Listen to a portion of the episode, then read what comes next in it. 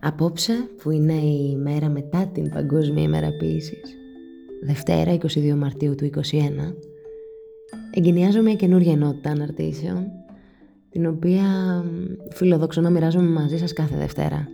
Ο τίτλος αυτής «Ποιήτριες της Δευτέρας».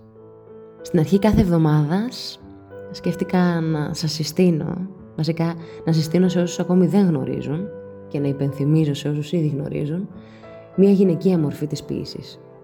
Κάθε φορά θα σας φέρνω κοντά σε ένα ποίημα το οποίο άγγιξε και φυσικά εξακολουθεί να αγγίζει με το δικό του τρόπο τη δική μου χωροχρονική και συναισθηματική πραγματικότητα.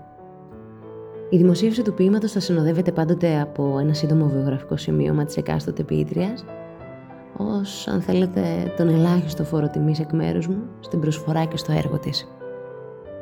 Πραγματικά ελπίζω να αγκαλιάσετε αυτή την προσπάθεια με την ίδια θέρμη που αγκαλιάζετε όλα αυτά τα χρόνια εμένα και τις λέξεις μου. Αν με ρωτάτε ποια είναι η προσδοκία μου μέσα από όλο αυτό, είναι μάλλον να καταφέρω να σας ανοίξω ένα ακόμη παράθυρο με απεριόριστη θέα στη μαγεία του κόσμου των λέξεων. Την αυλαία αποφάσισα να ανοίξει η Κατερίνα Αγγελάκη Ρούκ. Γεννήθηκε στα εξάρχεια των Αθηνών τον Φεβρουάριο του 1939. Μεγάλωσε δίπλα σε ανθρώπους που αγαπούσαν τη λογοτεχνία και σε ηλικία 17 ετών δημοσιεύει στο περιοδικό Καινούργια Εποχή κατόπιν της παρότρινσης του νονού της, Νίκου Καζαντζάκη, το πρώτο της ποίημα με τίτλο «Μοναξιά». Κατά καιρούς τιμήθηκε με βραβεία και διακρίσεις για την αισθαντική της ποίηση, ενώ έχει να επιδείξει και πλούσιο μεταφραστικό έργο. Μας αποχαιρέτησε στις 21 Ιανουαρίου του 2020, έχοντας αγαπηθεί βαθύτατα σε παγκόσμια κλίμακα από το αναγνωστικό κοινό. Δεν ξέρω τι θα πει ματαιοδοξία. Δεν θυμάμαι ποτέ να έγραψα κάτι για να τυπωθεί.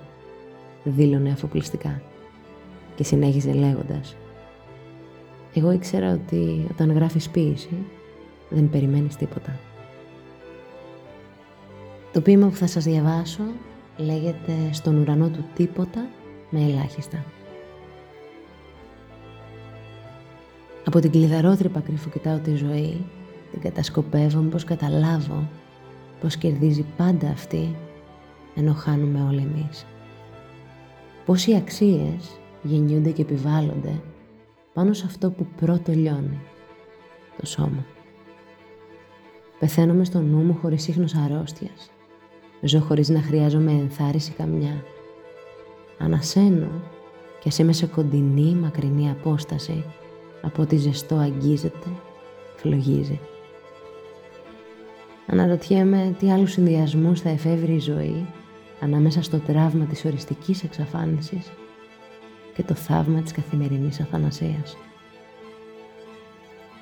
Χρωστάω τη σοφία μου στο φόβο, πέταλα αναστεναγμούς, αποχρώσεις, τα πετάω.